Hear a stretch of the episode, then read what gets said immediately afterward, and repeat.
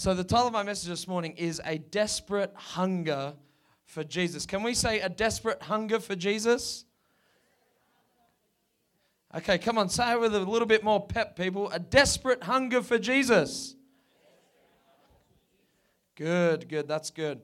So, we're going to read from Psalm 42, verse 1. I want to talk a little bit about fasting this morning, but we're just going to talk about behind all of that is having a desperate hunger for Jesus. Psalm 42, verse 1 says this As the deer pants for streams of water, so pants my soul after you, O God. My soul thirsts for God, for the living God. Let's read that again. Psalm 42, verse 1. As a deer pants for streams of living water, so pants my soul after you, O God, in the Zambian October.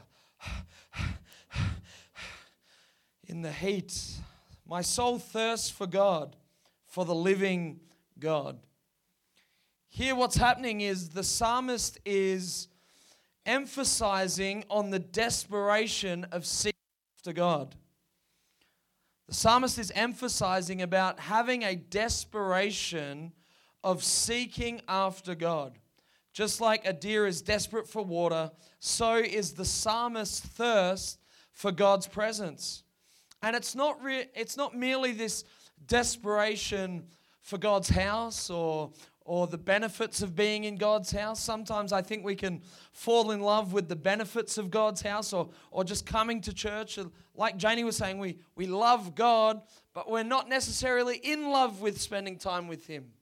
We like the idea of God and getting benefits of having a relationship with the Lord. Oh, I just want to be blessed or I just want to prosper. God, prosper me. And we love the idea of being blessed by God but we're not actually in love with God Himself. We don't care for His presence. We're not uh, motivated or, or desperate for time in His presence. And, and really, as Christians, we need to watch out. You know, I think as pastors and worship leaders, we, we need to watch out. For, to, uh, I think many times pastors fall in love with the telling of Jesus and have fallen out of love with Jesus himself. I think pastors need to be careful of this. You know, we, we like the idea of telling people about Jesus, but we're not actually letting Jesus transform our own lives. As Christians, time in His presence, time with God. And what is time with God? It's, it's praying. We talked about last week praying, reading the Bible, spending time in worship you know, just having a momentary pause and just allowing the Holy Spirit to minister to us. It's, it's intentional time without distraction. It's time with God in His presence. And that is something that we should be desperate for. It's, it's something that we should crave after. It shouldn't be, we shouldn't be casual with it. Church, can I encourage you? Can I challenge you? Don't be casual with God's presence. Don't treat it as optional. Don't be a bit, I would say, blase with it. Oh, yeah, if I can get to it, I will. Or if I've got time this week, I'll spend time with God. No, we need to make it a priority. We need to develop a desperate hunger after God and His presence. I don't know, have you ever been desperate for something? Has anyone ever been desperate for something? I'm sure you have. Maybe some of you, you know, 11:30 right now, you're desperate for lunch. Anyone in the room as carnal as that? I know Mino, Mino in the first service, he's always desperate for food. Even if you just give him food, he's still desperate for more food. I don't know what it is. Him, Gibson, they're all the same, right? Some of us might be desperate for a job. You're like, oh, I just need a job. I just, I'm just so desperate for a job. Maybe some of the students, the prayer request is you're desperate for good grades to keep your parents happy. I'm not sure. We'll just pass by this one. Maybe you're desperate for a boyfriend or girlfriend. We'll just keep that one quiet. I don't know. Just look straight ahead. Or maybe you're desperate for help in a situation. I don't know. Maybe you've maybe there was a moment where you were just so desperate. Maybe you had a flat tire or you ran out of fuel. I'm not sure. Maybe you've just been in that moment where you were just so desperate for help in, in a moment. I remember that happened to me when I was 13 years old. I remember my family, we went on this uh, family holiday with, with my cousins, and it was like all of the family getting together, all of us, 17 of us in this uh, one house, and we traveled about three hours down on the coast where we grew up in Perth. We're right on the, on the coast, right on the ocean. Pastor Lisa grew up two streets from the beach. That's where her parents' house is. She grew up there. We, we, we are born in the ocean, really. Basically, you have to learn how to swim from an early age. And, and the thing with the ocean, it's undeniably powerful. It's, it's, and it's unassumingly powerful as well. You don't realize how strong it is. Who's swum in the beach before? Who's swum in the ocean before? Who's never swum in the ocean before? Who has no desire to swim in the ocean? That's what I thought. Okay. That's, that's, what, I, that's what I was thinking. That's about right, right? So we went on this family holiday to this, uh, it's like a surf destination, right? And uh, big, massive waves where you go. And it's, it's this place, I'm going to say a word, you're going to think I'm speaking another language. It's this town in, Dun, it's called Dunsborough. You're like, oh. And the, and the surf beach was called Yallingup. I know I'm not speaking another language, okay? These are English words. So uh, I, we went to this place, and uh, this place has massive, massive, gigantic waves. And it's brilliant for people surfing. But for those of us who don't surf, I don't surf, but I liked swimming in the beach and I wanted to be with the waves. And they've got a little section where there's uh, uh waves that come in for people who just want to swim. The problem is, if you ever go to the ocean, be careful because how the waves look from the, from the sand, they're three times bigger when you get in the water. Waves are always three times as big from what you see on land. So you might go, oh, this looks nice. And this is what I did as a 13 year old. I could swim in that. So I jumped in the water, and then these walls of water. Oh my gosh, I'm getting PTSD looking at this blue wall right here. It was like this coming over me. And I remember thinking, oh, I'll just go under it. And all of the pressure is underneath and it sucks you up and bam, it slams you down. And I tried to get up again and I was in a washing machine. It was like I was in a washing machine. I couldn't stand and it holds you down and you can't get out. And I tried to stand up and, and as soon as I got up, another one sucks me up and slams me down again. And I was so desperate for help, I started crying for my parents. Dad, I know men cry. I was a boy at the time, and boys cry as well. I was desperate. I was desperate for help, and my uncle came in and rescued me and pulled me out. And I, I saw this video on Instagram recently, and uh, it, it started to get me, it, it gave me flashbacks to what it was like for me. I don't know if you've heard it's like a woman being uh, sucked up in the water. They're like, ah, Jessica. You can see it. I think we've got it. So, guys, let's have a look at that video. This was me. Picture Pastor Liam like this 25 years ago.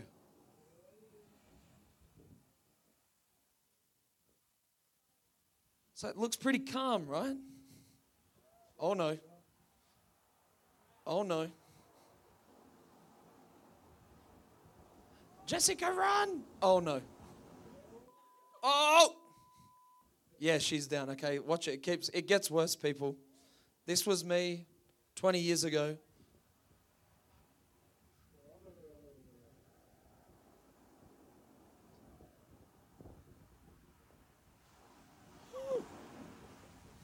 Some of you like, I'm never swimming in the water ever.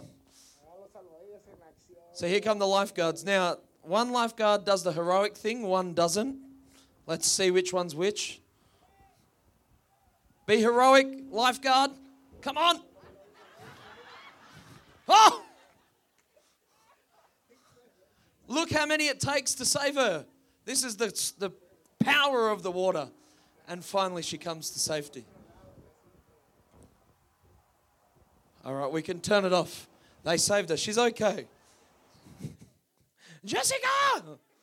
People have done voiceovers to her. It's like a bit of a meme now. I think the wording at the top says, We had already warned her in Spanish. I don't know if anyone speaks Spanish in the room, but Senora, they had already warned her. Avoid, you know, they were trying to get her to avoid that. But that woman was desperate, right? She was desperate, reaching out for help. And it painted a picture for me of kind of that's the desperation I'm talking about is, is like that woman. We need to be desperate for God's presence. And many times, if, picture the lifeguards say we're Jesus, right? Now, this is not biblical. Don't go home and say, oh, this is biblical, right? No. It's just how I feel like the Lord was speaking to me through this. The lifeguards represent Jesus or they represent God. And many times we want to play by the water by ourselves when we know it's clearly dangerous. What does that look like for us? Living our life with a casualness about God's presence. We don't want to be close to Him. We want to do our own thing and live our own way. Yet when the waves of life start crashing over us and the pressures of life start overtaking us, then we start to go, God, I'm desperate for you. God, I need help. When really, they should have some flags up there to say, Don't swim here. We had already warned you not to do this.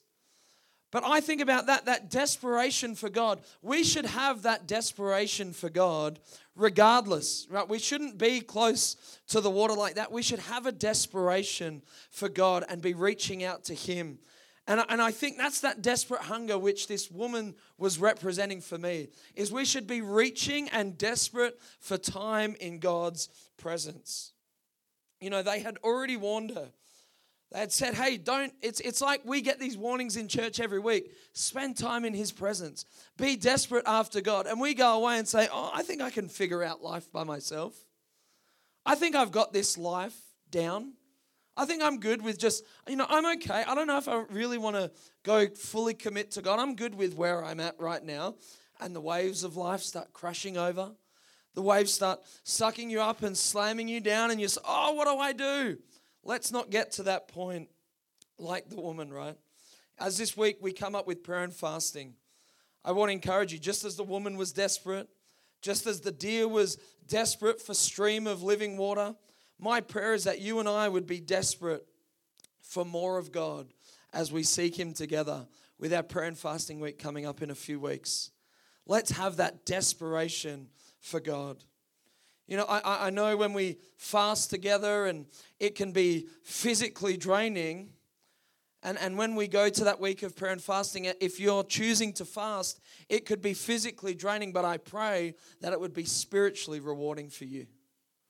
So even in uh, uh, uh the, the being drained physically, you would be filled up spiritually. Amen? Something supernatural happens when we fast. And I pray that as you believe God and, and, and press into Him and, and spend time in His presence, that breakthrough would come, that you would start believing to draw cr- closer to Him, that you would get more into His will for your life. Don't just fast for fasting's sake, but fast so that you would get aligned with God's will for your life. And I pray for many of you that you would get an answer to prayer or an answer to a situation that maybe is, is holding you back, or maybe there's a heavy burden that needs to be lifted. I pray that as we seek after God and, and, and, and we have a desperate hunger for Jesus, that He would start to break things off your life. Amen? Amen? Does anyone want that? Or are you just okay being casual? No, let's be desperate have a desperate hunger for God. You know, when it comes to fasting, I just want to talk about a few things to help us this morning. When it comes to fasting, you might be saying, well, well uh, I, I can't fast food. I'm not able to do that, you know, for different reasons. Maybe it's something else that you're fasting. Pastor Justin referenced it. Let it be something meaningful that you fast, right? Uh, don't just, you know, make it something which you could do without. Basically, fasting food, right? It, what, why we fast food is because what we're saying, food is sustenance and, and, and something that we need every day. Basically, we're saying, God, I need you more than I need food. And there's something in our lives when we're fasting, it should be something that's meaningful that we can't live without. And what we're saying is, Jesus, I need you more than I need this thing that I'm desperate for. So maybe if you're addicted to your phone and social media, maybe it's getting rid of that this in a few weeks. Maybe it's just putting that, you know, disabling your accounts or something, and you're fasting that. Uh, maybe it's fasting Netflix or, or something like that. I'm not sure, but let it be something that's that's uh, that's going to mean something to you, where you're pressing in to Jesus. And for you, it might be fasting food, but it might be one or two days. Maybe you're new here or new to church or new to faith, and you're saying, Well, I, I don't, I, I can't do a full week. I, I remember when I first started fasting, I would fast the whole day. I didn't know that you could break the fast at night and have dinner. So I was doing like full 24 hours, and, and I was doing that for three days straight. I was wasting away. My mum said, What's wrong with you, boy? Oh, I'm hungry. I didn't know that you could break it at night, right? So I was just doing all 24 hours, 48 hours, 72 hours. I was hallucinating. I think it wasn't good. But for you, it might be one day that you do. Might, for you, it might be all week. I don't know. But whatever it is, let it be meaningful. But when it comes to fasting, there's importance in what's going on in the inside of us when it comes to fasting. God's actually looking internally at us and not so much at the external. What do I mean by that? My first point is this when it comes to fasting, we need to relinquish things that have a hold in our heart. Relinquish things that have our heart. Jeremiah 29, verse 12 to 14 says, You will call on me and, I, and come and pray to me, and I will listen to you. You will seek me and find me. This is the caveat when you seek me with all your heart. Come on, this is what the Bible says. You will seek me and find me when you seek me with all your heart. I will be found by you, says the Lord. And when we, when we fast, God desires to have our whole heart. Even when we're not fasting, He desires to have our whole heart. That's the type of God He is. He's jealous for us, He wants to be in relationship with us. But fasting really has a deep connection to sin when sin is in our lives, uh, it's, it's hard to reach out to God. But we see in the Bible that when people, especially the Israelites, when they were caught in sin, they would come back to God with fasting.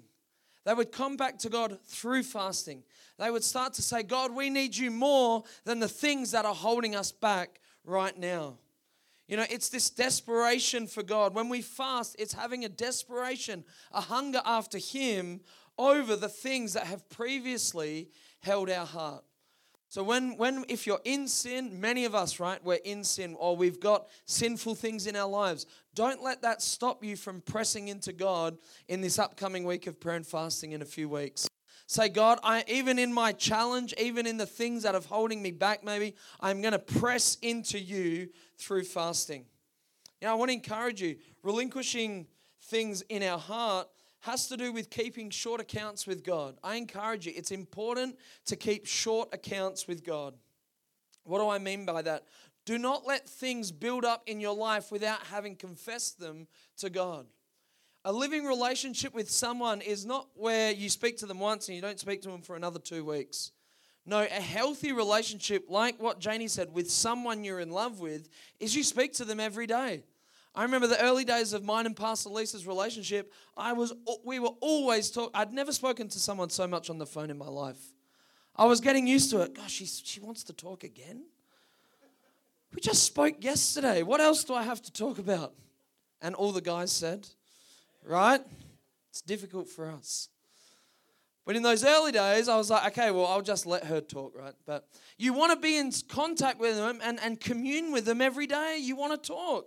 And God is like that with us. He wants us to be in constant relationship with Him, keeping short accounts.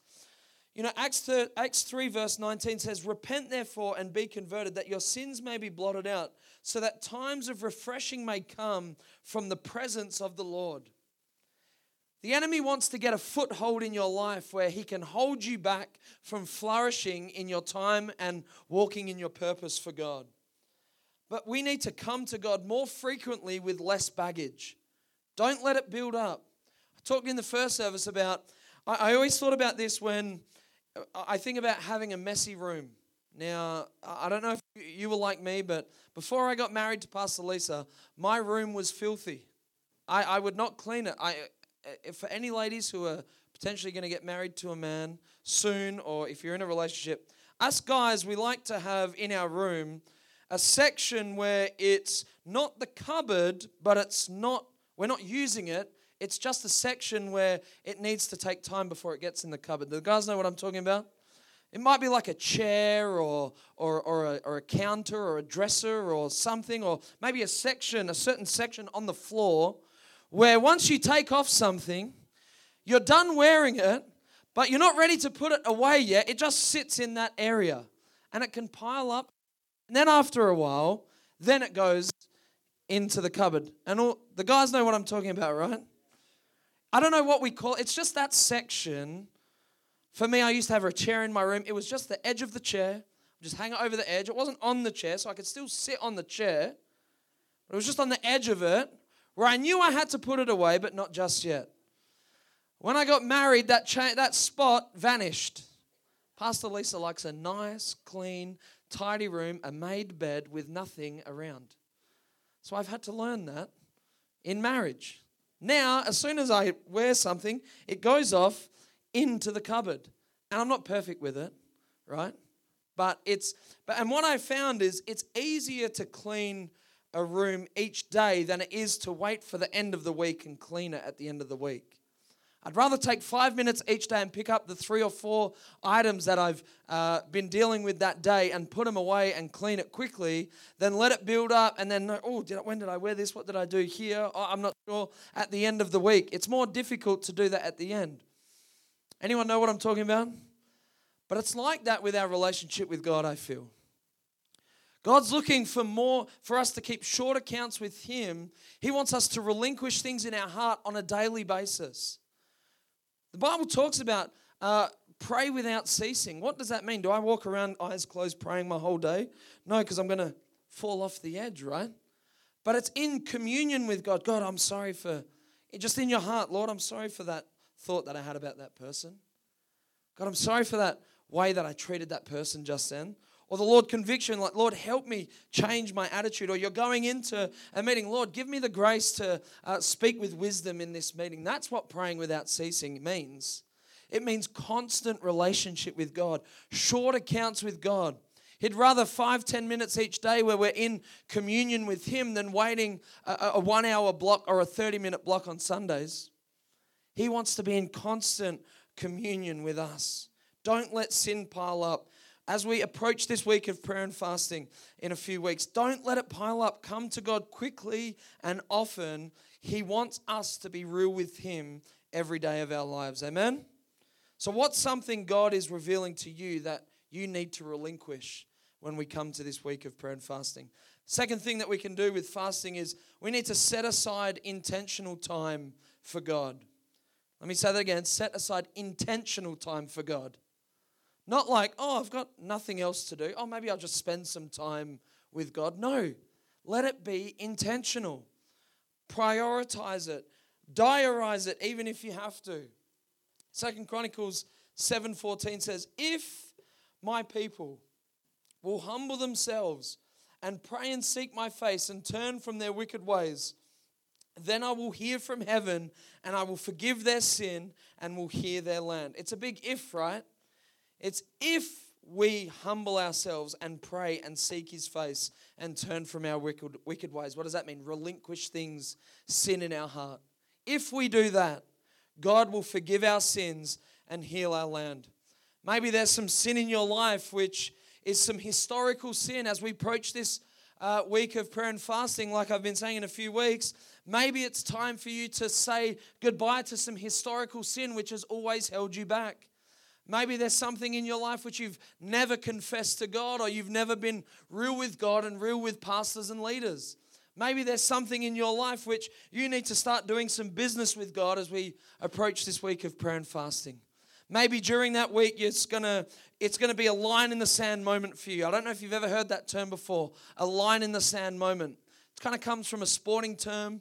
It's like if you got beaten badly like Arsenal did last night. I'm humble, right? Can understand when we have our failures. But uh, it's like a line in the sand moment. It's saying, no, this is not going to happen again. Maybe there's some sin in your life where you're saying, God, when we pray and fast together, I am going to, uh, that's it. I'm done with that sin which is holding me back. I'm done with that relationship which is not good for me. I'm done with those friends who are taking me down the wrong path. I'm done with saying one thing and doing another. I'm done with that. This is a line in the sand moment. Lord, I am done with saying I'm going to pray and never pray. Lord, I'm, I'm finished with saying I'm going to read your Bible and I never actually get to it. I'm done with feeling guilty about trying to spend time with you, but never actually setting a time to spend with you, Lord. What's it going to be for you this week where you're going to say, God, that's it. Enough. I'm done. I had this and I still feel like I get this. Lord, I would get so fired up in church or at a, camp, a youth camp and stuff, and I'd be like, God, I'm going to change the world for you. And I'd go back to my sin that was there last week. I'd go back to that thing that was holding me back before. We need to say to God, God, this is a line in the sand moment. I'm never going to be the same again. Come on. What can you be repenting of, or what should you be confessing to God during our week of prayer and fasting? Like I said, do some business with Him. Bring your confession to Him. And I would say pair it with a confession to a leader or a pastor or a friend in your life who's trustworthy. James 5, verse 16 says, Therefore, confess your sins to one another and pray for one another that you may be healed. The prayer of a righteous person has great power as it is working. You know, real change comes when we spend time in His presence, where we truly repent to God. You know, God is watching us and waiting for us to say, Enough is enough. I can't do it by myself. I want to get intentional with my time with you, Lord. That's where God does some business. I think the cinemas are trying to kick us out. Can anyone hear that? Okay. I thought I was hearing voices. Thought the Lord was trying to speak to me. No, all of us. So I read this in James 4, verse 7. It's, it's, it's in the message. I think it just brings it out really powerfully. It says this in James 4, verse 7 to 10 in the message. So let God work his will in you. Yell aloud no to the devil and watch him scamper. Come on, line in the sand moment. Say a quiet yes to God and he'll be there in no time. I think some people need to hear this this morning. Quit dabbling in sin, purify your inner life. Quit playing the field, hit bottom, and cry your eyes out. The fun and games are over. Get serious, really serious. Get desperate, right? Get a desperate hunger. Get down on your knees before the Master. It's the only way you'll get on your feet. Can I get an amen? And the last thing when it comes to fasting is this we need to watch our motives. The worship team can come down and help me as I close. We need to watch our motives. Like I said, fasting has to do with our heart. We, we need to ask God to know our motives and to have uh, a heart for others and not just for ourselves. When the Pharisees would fast, they would do it for themselves. They would do it so people would say, Oh, wow, look at that spiritual person fasting. Right? Matthew 6 and the Jesus' Sermon on the Mount, he's teaching on fasting. He says, When you fast, don't look somber as the hypocrites do, for they disfigure their faces to show others they are fasting. They do this by, you know, putting stuff on their head and and and and and, and ash the, the, the ash cloth, and they would change their clothes and they would look disheveled to say, Oh, this person is really spiritual, they're fasting. You know, we do this now. We want people to know that we're fasting by doing certain things. We want to drink all the water in the world. We're like, oh, I'm just so thirsty. I'm, I'm hungry. I'm fasting. No, don't let people know. And yes, we're all doing it together, so we all know we're doing it. So we don't have to say anything, right? All of us know with each other that we're fasting. But it says this uh, when you fast, put oil on your head, wash your face, so that it will not be obvious to others that you are fasting, but only to your Father. Basically, saying, do it in secret and God will, re- will reward you. What has it got to do? It's about having a pure heart motive. Psalm 139, I love this. It says, Search me, O God, and know my heart. Test me and know my anxious thoughts. Point out anything in me that offends you and lead me along the path of everlasting life. Does that sound like an optional thing? Does that sound like it's casual with God? No, that's someone who's doing some serious business with God. The psalmist here, like the one who's thirsting after God's Spirit, he's saying, God, help me, t- test me, test my heart. Take away anything in me that is offending you and lead me on the path. How many of us are praying that prayer? How many of us are acting like that? Say, God, take out those things that offend you. Or are we just okay with them being there? We need to say, God, change me, help me. Lord, take out this heart of stone and give me a heart of flesh. Give me a soft heart, God. You know, when you get right with Him, He will give you a desire for others. You know, I want to encourage you, as we pray and fast in a few weeks, what type of prayers will you be praying? Will they be self centered prayers? And will your fast be self centered? Oh, I, I just want, I want that blessing, God.